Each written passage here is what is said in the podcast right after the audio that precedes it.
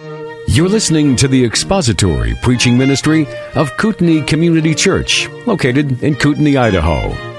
We pray that Christ is exalted and your spirit is blessed by the teaching of God's Word. For more information about Kootenai Church, please visit us online at kootenaichurch.org.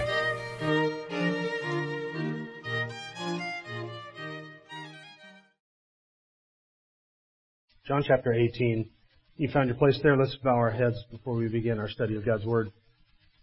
Our gracious Father, we are so thankful to you for giving us your Word. It is each and every Sunday we gather around your Word to hear uh, from you and about you in the pages of your Word, Scripture. We thank you for giving it to us, the solid, unchanging, infinite, glorious, and inspired and infallible revelation of the truth.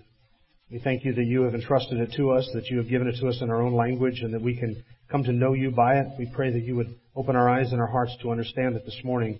And we pray that your word might serve to convict us and to encourage us and to exhort us to holiness and to godliness, and that Jesus Christ might be glorified through us, through his church. And that is why we live and that is why we are here. And we pray that our time together studying your word might serve to accomplish that end. In Christ's name, amen. John chapter 18. It's been a couple of weeks. We had a two week hiatus from studying John over Christmas and the holidays, and now we are back in John chapter 18 to return our study. Uh, last time we were together in John, we noticed, uh, or we studied the, the first of the two, uh, the first of the five trials that Jesus went through on the night of his arrest and prior to his crucifixion. And uh, we finished looking at the first one which John gives us, which is the trial before Annas. And then there is a second trial that John mentions in verse 24 when it says that they uh, they took him from Annas and took him to Caiaphas. That's the second trial that John mentions, but he doesn't give us any details about it. And you remember that John is the only gospel writer that tells us about the trial before Annas. He mentions the second trial before Caiaphas, which the other synoptic gospels all mention the trial before Caiaphas. And then there is the trial before Pilate that begins down in verse 28. And then during his trial before Pilate, he is ushered off to his trial before Herod, and only Luke mentions Herod. None of the other gospel writers do. And then from Herod, he goes back to Pilate for the fifth of these mock trials. And uh, that's the series of trials. And we we looked at the one before Annas, and then I read to you. We read together the account of the trial before Caiaphas, which John mentions in verse 24. And that brings us now to the denials of Peter. And uh, I, we observed several weeks ago that how, how John kind of takes us from one scene to another and back again as he's telling us about this evening. We begin with the scene of the trial in verses 12 through verse 14. And then Peter switches to the scene of Peter's, sorry, John switches to the scene of Peter's denial in verse 15 through 18. And then back to the scene of the trial before Annas, verses 19 through 24. And now we are back to the scene of the trial, or the denial. Uh, you get words that rhyme and it's hard to keep them straight. Now we are back to the scene of the, of Peter's denial. And you'll remember how John separates the first denial, and then he talks about the account of the trial before Annas, and then he gives us the second and the third denial. I think that that is John's way of showing to us that these denials by Peter, all three of them, took place over the course of this evening. Now Matthew and Mark, they kind of uh, bring all of them together as if these, this happened in a rapid fire succession. And probably when we read in Matthew chapter 26, you probably got the sense that it sounded as if this was three questions, right, one right after another, and three denials. That's how Matthew presents it. John doesn't do that. John presents the first denial and then a gap of time during which this trial before Annas took place, and then there is the second and the third denial. And so it sounds from John as if you have one denial and then a gap of time, and then back to back the second and the third denial. But then if you read Luke, Luke says that between the first and the second denial, there is a gap of time, as he says, after a little while. Well, that agrees with John because after the little while in Luke is when John tells us about the trial before Annas.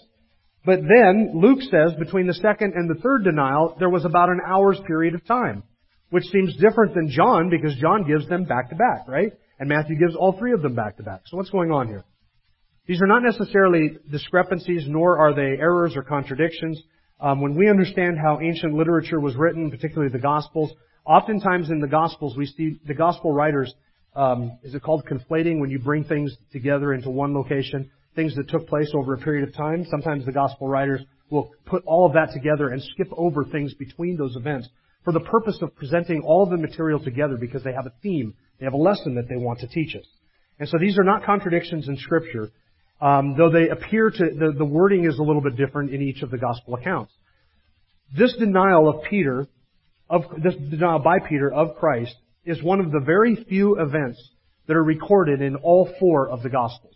Remember, John is very unique, and there are a couple of things that John records, a couple of events that John records that that none uh, that are also recorded by Matthew and Mark and Luke. And this is one of those rare things that is recorded in all four Gospels. But here's the thing: when you read the accounts of all four of the Gospels, and you just read them back to back to back, one right after another, the difference in language, the difference in wording, it, it, on the surface of it, it sounds like there are discrepancies or contradictions between them. The four Gospels are not four contradictory accounts. They are four complementary accounts of the life of Jesus. Not contradictory, but complementary. Before this morning, I thought to myself, what I should do this morning for the sermon is to go through an entire explanation of how we deal with apparent contradictions in Scripture, how we resolve them, what presuppositions do we bring to the table, and how do we read ancient literature. And then maybe deal with an example of that. And then next week I could talk about the denials of Peter, uh, and, that, and that way we could see that there are no contradictions between these accounts. But I decided not to do that. We're going to deal with these three denials, but next Sunday in adult Sunday school class, I have to teach, well, I get to teach adult Sunday school class, not that I have to, I get to. Cornell's going to be out of town, so here's what we're going to do. Next Sunday in adult Sunday school class, we're going to talk about how we resolve apparent contradictions in Scripture. When we come across things that seem to contradict each other, particularly in the Gospels, what presuppositions do we bring to the table? How do we read the accounts? Are there ways of harmonizing these things? And then we're going to take, as a case study, this very, this very text. These four accounts, Matthew, Mark, Luke, and John, of Peter's denial, and we're going to see, are there really contradictions, or are these four complementary, completely harmonious accounts? So if that is mildly of interest to you, then you'll want to be here next Sunday for adult Sunday school class. If that is not at all of interest to you, then you're going to want to avoid next Sunday's adult Sunday school class. So today we're going to look at the denials and then the aftermath of these denials, and then we're going to look at the uh, some lessons that we can learn from Peter's denial of Christ. So let's look first of all at the denials. We have to go back up to verse 15 through 18 because, as I said, this is the first denial of Peter, and it's separated from verses 25 to 27. Verse 15, Simon Peter, and this is just by way of review since when we covered this, I mentioned we were going to be returning to it, and now we're returning to it. Verse 15, Simon Peter was following Jesus, and so was another disciple. Now that disciple was known to the high priest and entered with Jesus into the court of the high priest. But Peter was standing at the door outside. So the other disciple, who was known to the high priest, went out and spoke to the doorkeeper and brought Peter in. And went through that, I mentioned to you that that was, all the evidence points to the fact that this other disciple that is not named here is John, the author of this gospel, John the son of Zebedee. He was known to the high priest, and apparently he was able, he, he along with Peter, followed Jesus from the Garden of Gethsemane into the city of Jerusalem, into the residence of the high priest, and into the very courtyard of the high priest himself. And John was there, but Peter was left outside. And after a period of time, apparently John realized that Peter was not there beside him as he had been all the way through the trip from the garden to the city of Jerusalem. So John went to the doorkeeper and asked the doorkeeper to let Peter in, which the doorkeeper did. Now John mentions here in the text that this other disciple, which is himself, this is his way of putting himself into this narrative, that this other disciple was known to the family of the high priest. In fact, so well known to the family of the high priest was John, the author of the gospel, was John that he was able to just go up to the high priest's slave girl who kept the door and say, this is my friend Peter, let him in. And this slave girl, without consulting the high priest, trusted John enough and knew John well enough that she was willing to let Peter in, somebody that she did not know, into the courtyard of the high priest along with John. That's how well John was known to the family of the high priest. So Peter and John are there in the courtyard. Verse 17. Then the slave girl who kept the door said to Peter, You're not also one of this man's disciples, are you? And he said, I am not. Now the accuser in the first denial is the same slave girl who kept the door of the high priest's courtyard. So here is likely what happened. Sometime after the slave girl let Peter in at the, at the request of John, she noticed Peter, who verse 18 says was standing over by a fire with the soldiers and the other slaves warming himself because it was cold. She noticed Peter was there and she saw that he was there and she recognized him as the one that had come in with John. Now, the slave girl who kept the door knew John. She knew that John was a disciple of Jesus. Jesus was probably in the courtyard at the very time, possibly being questioned or prepared to be questioned by Annas. And she put two and two together. Peter knows John. They are good friends. John asked to get Peter in. She knew that John was a disciple of Jesus, and putting two to two together, she reasoned that Peter must also be one of the followers of Jesus, the disciple of Jesus. So sometime after letting Peter in while he was warming himself with the soldiers by the fire, she saw him there, she recognized him, and she brought up this conversation. And she asked him, verse 17, You are not also one of this man's disciples, are you? Asking him if he was a follower of Jesus, if he was a disciple of Jesus, if he knew Jesus. Now, according to Luke, this, uh, oh sorry, I thought I had written down here the different wording that the other gospel writers used to reference this first denial. Um, one of the gospel writers mentions that the, her, the, the essence of her question was, do you know this man? And Peter denied it and said, I do not. I am not. And not only do I not know him, I am not one of his disciples. And he just flatly denied it. Now the gist of the slave girl's question was, surely you are not also one of this man's disciples, are you? Expecting kind of a no answer, giving Peter the opportunity to say no, which would have been the most natural response to the way that she asked the question. And Peter took the opportunity to deny it, which deny, such, which denial was suggested in her very question. He took that opportunity and he denied that he even knew Jesus. And he just simply said in verse 17, I am not. Now the slaves and the officers were standing there, having made a charcoal fire, for it was cold, and they were warming themselves. And Peter was also with them, standing and warming himself. So this took place, remember, in the courtyard of the high priest. This took place around a fire. The slaves are there. The enemies of Jesus are there. There are some soldiers there. This is quite a crowd, we would imagine, that is gathered in the courtyard of the high priest.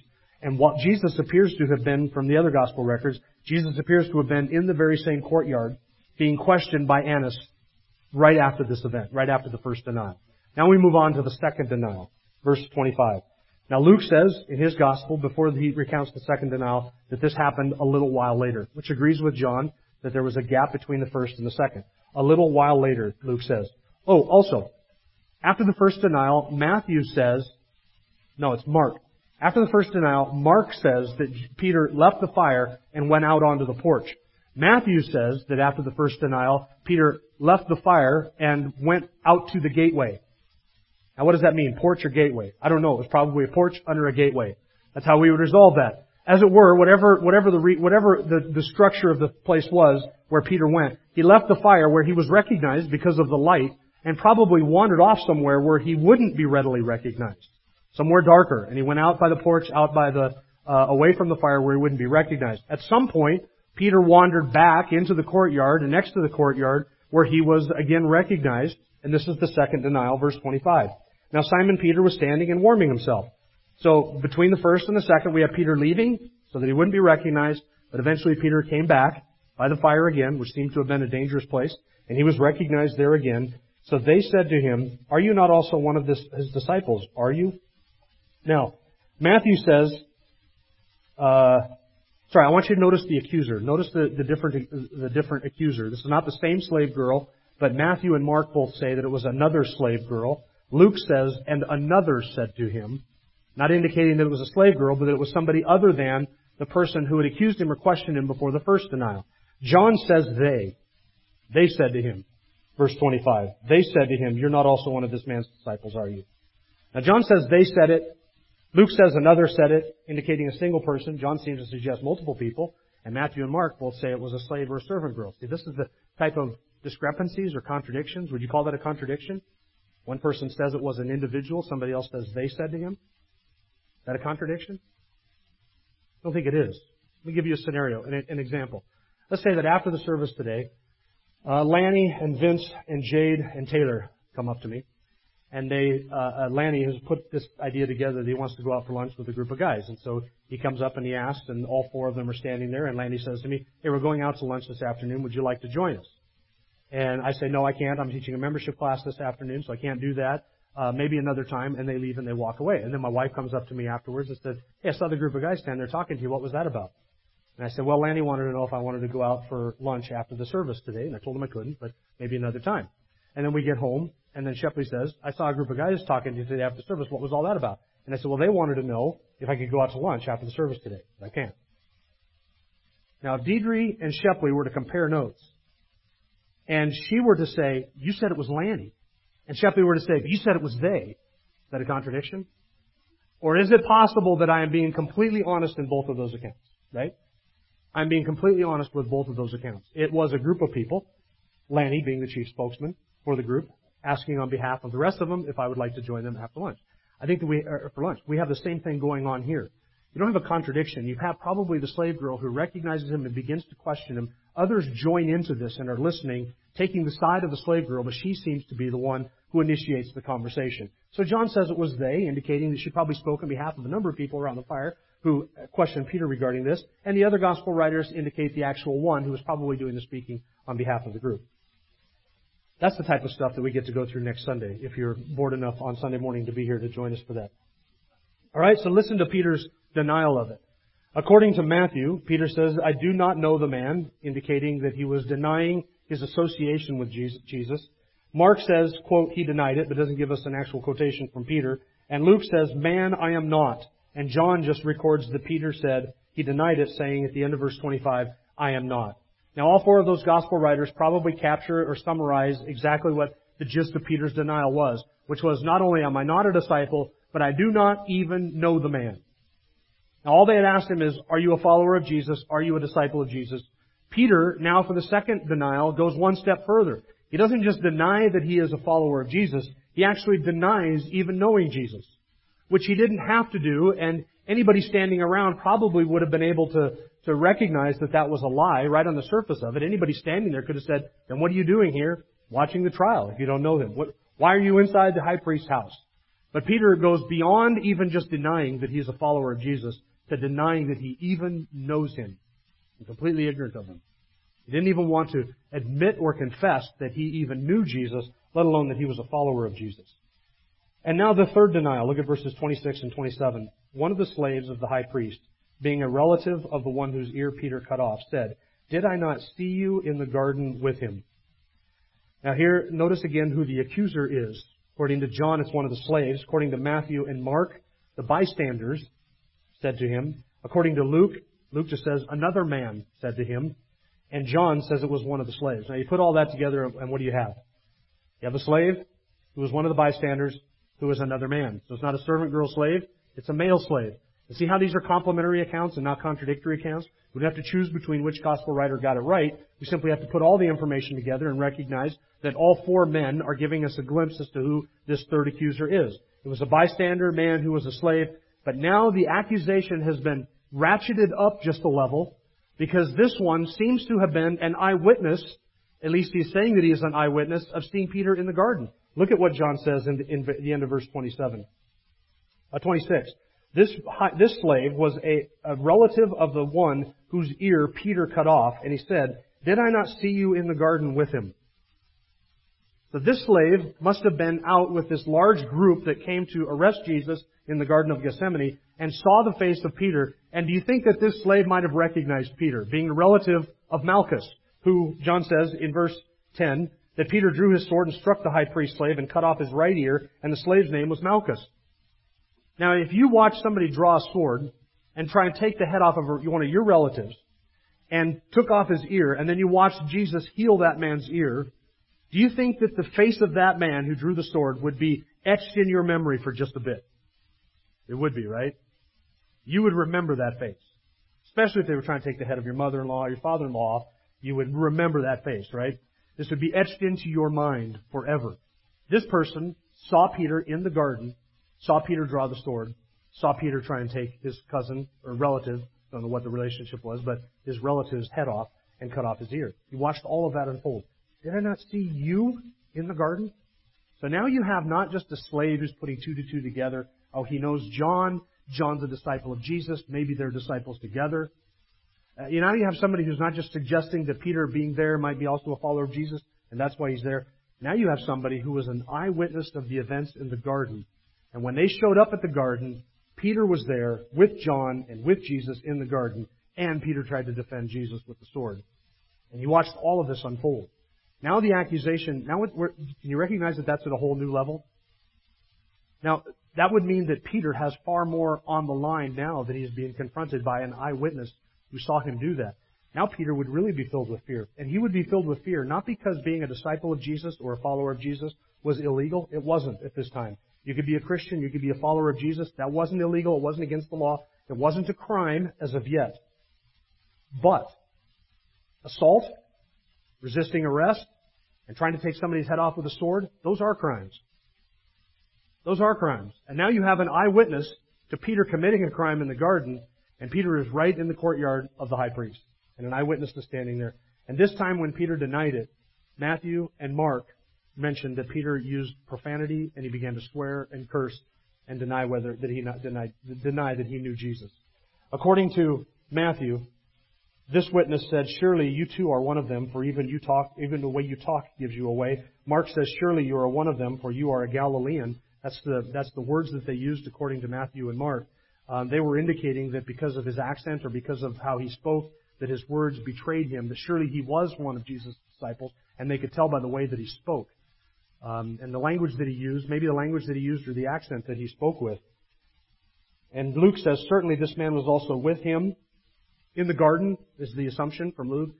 And he is a Galilean as well, indicating that there are two things that are, indi- that are indicative of Peter's relationship with Jesus. Not only that he was in the garden with Jesus, he was with him, one of his disciples, but also that Peter, because of the way he spoke, betrayed the fact that he was a Galilean. He was from the north, indicating he was probably one of Jesus' disciples. And Peter denied it. Peter denied it. According to Matthew and Mark, Peter began to curse and to swear, um, probably wanting, if, if they were looking at his language, saying your language suggests that you were one of his, Peter would immediately use language that might suggest that he is not one of his. And so he began to speak like the fisherman that he was and denied that he knew him. Verse 27, Peter then denied it again and immediately a rooster crowed. And this is the aftermath of it. A rooster crowed. That was a fulfillment of the prophecy that Jesus gave back in John chapter 13, verse 38, when Jesus, answering Peter's boast that though all may forsake him, Peter would be willing to die. Wherever Jesus would go, even if it meant dying, Peter would be willing to do that. I would lay down my life for you. And Jesus said in John 13:38, "Will you lay down your life for me? Truly, truly, I say to you, a rooster will not crow until you deny me three times." And Luke records that while Peter was still speaking, the rooster crowed.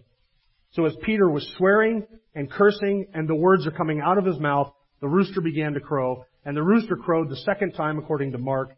And then Peter realized what he had done. I, I like the way that John just leaves it hanging there. And immediately a rooster crowed. As if we're all just supposed to stop and say, Selah. Just stop and think about that for just a second. And a rooster crowed. And at that moment, I think that all of the events and all of the reality of that whole evening would have come crushing down on Peter's conscience.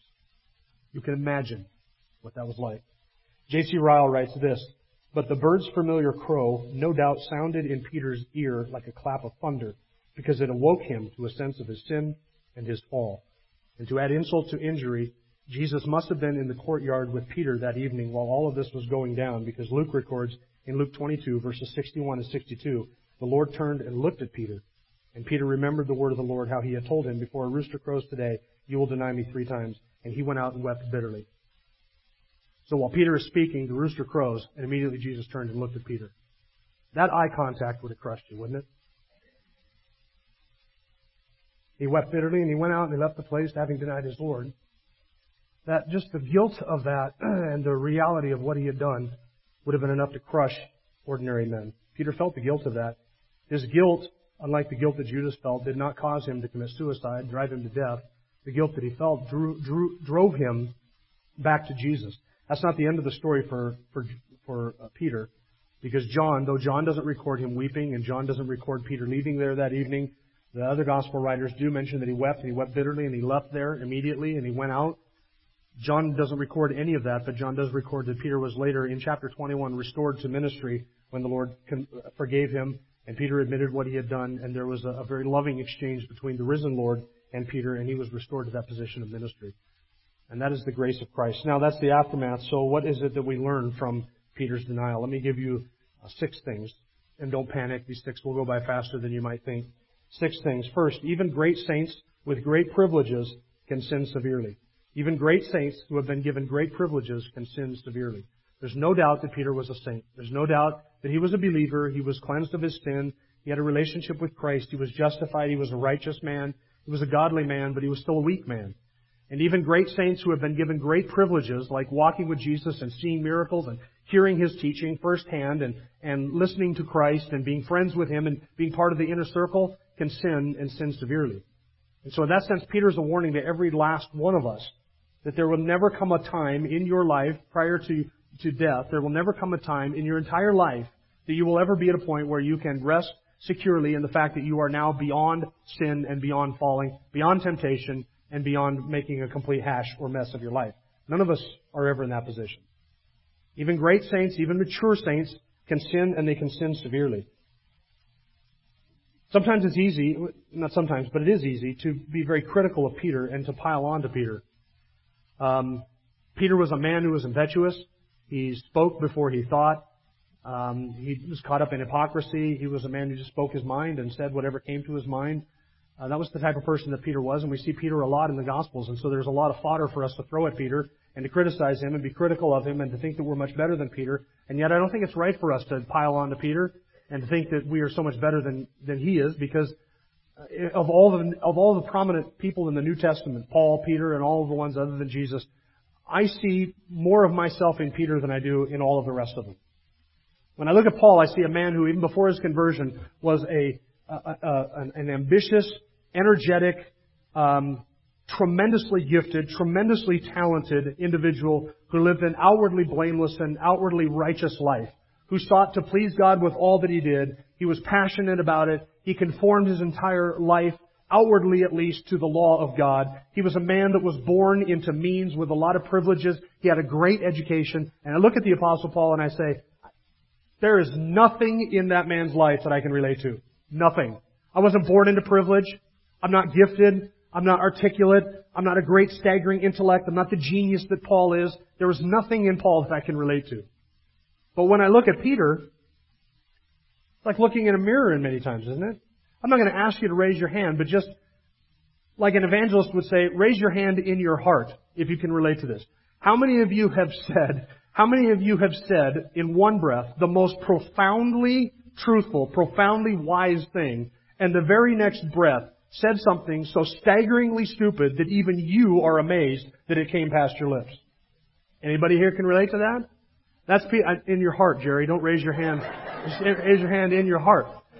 Matthew chapter 16, when Peter says, Thou art the Christ, the Son of the living God. What a profoundly truthful, profoundly wise thing that was revealed to him. Amazing. And then Jesus said, That's right. And I'm going up to Jerusalem where I will be crucified and beaten, handed over into the hands of the Gentiles, and on the third day I'll rise again. What was Peter's, the next words out of Peter's mouth, what are they? Lord, this is not going to happen to you. What you said, that's not it. Let me tell you how this is going to come out. And Jesus said to him, Get behind me, Satan. Because you're mindful of the things of men, not of the things of God. Has anybody ever been caught up in hypocrisy like Peter was in Galatians chapter 2, where you believe one thing and teach one thing and yet you're living entirely differently and had to be confronted by a brother? Anybody ever find yourself in that position? Has anybody ever found yourself in the position of thinking at one moment that you can conquer the world in your strength and yet at the very next moment feeling like you are being rolled over by the world, like Peter was. I will die for you before I deny you. And hours later, he is denying the Lord three times. Even the most godly, even the most mature, even the most sanctified of saints are prone to sinning like this. And so Peter is a warning to us that we never, we always take heed lest we fall. We always examine ourselves and look at ourselves and realize that if but by the grace of God I would deny Jesus like this every moment of every day, it is His grace that keeps us in salvation and keeps us from doing this very thing. Second lesson that we learn is that pride comes before a fall.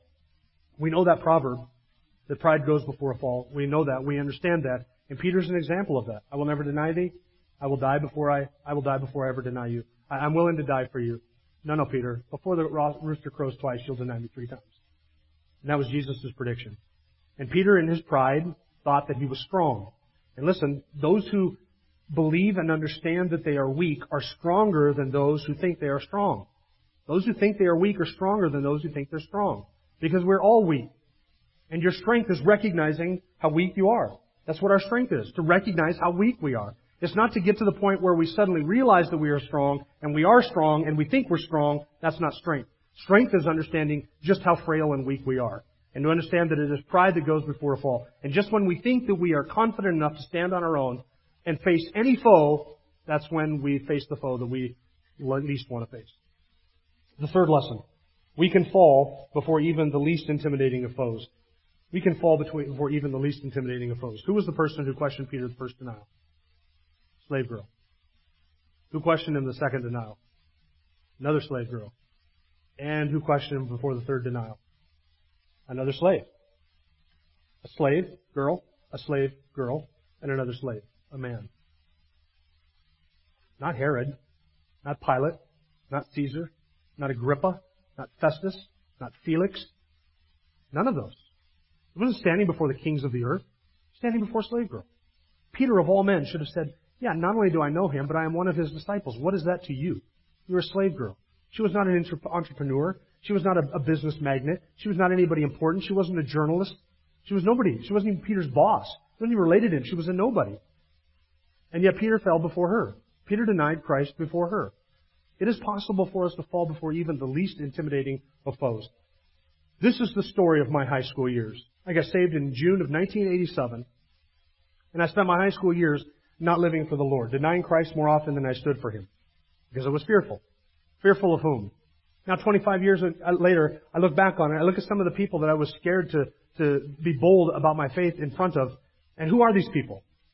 They're nobodies. They're nobodies today. They were nobodies back then. So why was I fearful of them? And listen, the person that you are tempted to deny Christ before tomorrow, in 25 years, you will recognize how utterly foolish that is and how they are absolutely nobody. Nobody. And we ought to remember that if I have the favor of the king, and I am pleasing to the king, then it doesn't matter what the peasants think. It doesn't matter what God haters think. When you deny Christ before somebody, they're one of two things. They're either a believer or they are an unbeliever. If they are an unbeliever, they're either going to be a believer someday, in which case you have nothing to fear, or if they are an unbeliever, they're going to be in hell perishing under the wrath of God someday, in which case you have nothing to fear. So why would you deny Christ before somebody who is going to suffer God's wrath? Somebody, a God-hating pagan, who hates the Lord Jesus Christ and stands against everything that he is. Why would you deny Christ before him? It is possible for us to fall before even the most unintimidating of foes. And fourth, we learn here about the progress of compromise. The progress of compromise. This is what we see in Peter. Started out small, right? Surely you don't know him. No, you're right, I don't. Second denial. Uh, I don't even know the man. I don't know what you're talking about. I don't know the man. Not only am I not a follower, I don't even know him. Third denial, blasphemy, bleeping, bleeping, profanity, and swearing. I do not know the man. Do you see the progress there? Starts off with something small and eventually it grows to something much bigger and much greater. This is what sin does. This is what compromises do. One small compromise becomes a medium-sized compromise. That medium-sized compromise becomes a big compromise, and that big compromise becomes a complete capitulation to the culture and to the enemy. But it always starts with something small. John Calvin, commenting on this, said this, At first, the fault will not be very great. Next, it becomes habitual. And at last, after the conscience has been laid asleep, he who has accustomed himself to despise God will think nothing unlawful, but will dare to commit the greatest wickedness. Today, in our day, we have cultures, mainstream denominations, that are trying to ordain practicing open homosexuals to pastoral ministry. And we wake up and we say, how does that happen? I'll tell you how it happens. It starts with those very same people 80 years ago saying, you know, we're not absolutely certain that everything in Scripture is true exactly as it is true. And then they take a little step and they say, maybe the world was not created in six little 24 hour days, only 6,000 years ago, like Scripture teaches. Maybe it took millions and millions of years. Maybe God used evolution. Maybe science is true. Maybe we can't trust the Bible's authority after all. And then the very next step is maybe we should consider ordaining women to pastoral ministry. Even though Scripture says what it says, but since we can't trust it, we've already abandoned the foundation of authority, we will ordain women to these positions of ministry. And then the very next step is maybe we should have a conversation about ordaining homosexuals to ministry. And the very next step is right off the edge of the cliff, let us go ahead and ordain homosexuals to pastoral ministries. Where did that start? 80 years ago with questioning, the authority and the infallibility of Scripture. The very same denominations today that want to ordain openly practicing homosexuals to pastoral ministries are the denominations and the people that 40 years ago wanted to ordain women to those positions of ministry, and 40 years before that they denied the infallibility and the authority of Scripture in the church. That is the progress. It never starts big. It always starts small. Always. But before long, you're discussing things that are huge and, ma- and matters of eternal consequence. That's where it begins. Number five, We learned that lies multiply. Matthew Henry said, uh, Matthew Henry said lying is a fruitful sin. And by not that, not that it produces good fruit, but it's a fruitful sin. You know why it's a fruitful sin? Because lies by their nature multiply and they reproduce. That's what lying is. And, and that's what Peter did. His first lie required a second lie to cover it up, which required a third lie with, with profanity in order to cover that up. Lying is a fruitful sin. And when you lie about something, then you find yourself having to, to tell another lie to hold that lie together. And every time you lie to hold together your lies, you are invested more deeply and you have more to confess and more to give up and more to turn from and more to lay down than if you had just told the truth to begin with. But every lie adds to your guilt. It adds to what you have to forsake and you become more and more invested in it. And here's the other trickery with lying. Every lie becomes easier to tell than the previous one. So the more you lie, the easier it becomes to lie about it because you become convinced in your own mind that what you're saying is actually true. And every lie invests you more and more into the deception, making repentance and forsaking it more and more difficult over time. Because every lie adds to the previous one, it adds to the guilt, it adds to your bondage to that deception, and every lie is easier to tell than the previous one. Lies multiply. Maybe that's why multiply ends with lie. I didn't plan to say that. That was incredibly stupid. Number six, and this is the last one. Christ can use those who fall. Christ can use those who fall. This was not the end of the story for Peter. The rest of the story is in verse 20, uh, chapter 21 and all that follows. The first roughly one half of the book of Acts is about Peter and his ministry and his fruitfulness and how God used him to establish the church in Jerusalem. We find out in Acts chapter 15 that Peter was one of the pillars of the church. He was one of the leaders of the church. He was a gifted man, a godly man. He wrote two books of the New Testament. And he was a man who would eventually die for the very faith that this night he denied. He would eventually die for that. Christ can use fallen saints. Christ can use those who sin. And may God preserve us from such denials and from such sin and dishonoring His name in that way. Let's pray together. Our gracious Lord, we thank you for the warnings that you give to us in Scriptures. You give them to us through good examples and bad examples. And we don't want to pile on Peter and what he did here. We see ourselves in there. We know that each one of us who has known Christ has denied him on multiple occasions. Not just three, but more times than that. And we confess this and we acknowledge it. We hate it. We see it in ourselves and we hate it. And we pray that you give us boldness and grace to be bold witnesses for the Lord Jesus Christ. May our knowledge of Christ and who He is and our relationship to Him be more precious to us than all that this world can offer and all that this world might propose to us. May be glorified through our obedience and our trust and our confidence.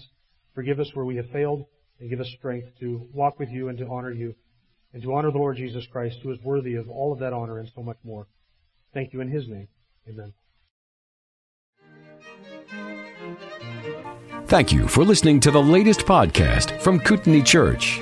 If you'd like to learn more about Kootenai Church or to donate to our church ministry, you can do so online by visiting kootenaichurch.org. We hope you enjoyed this podcast and pray you'll join us again next time.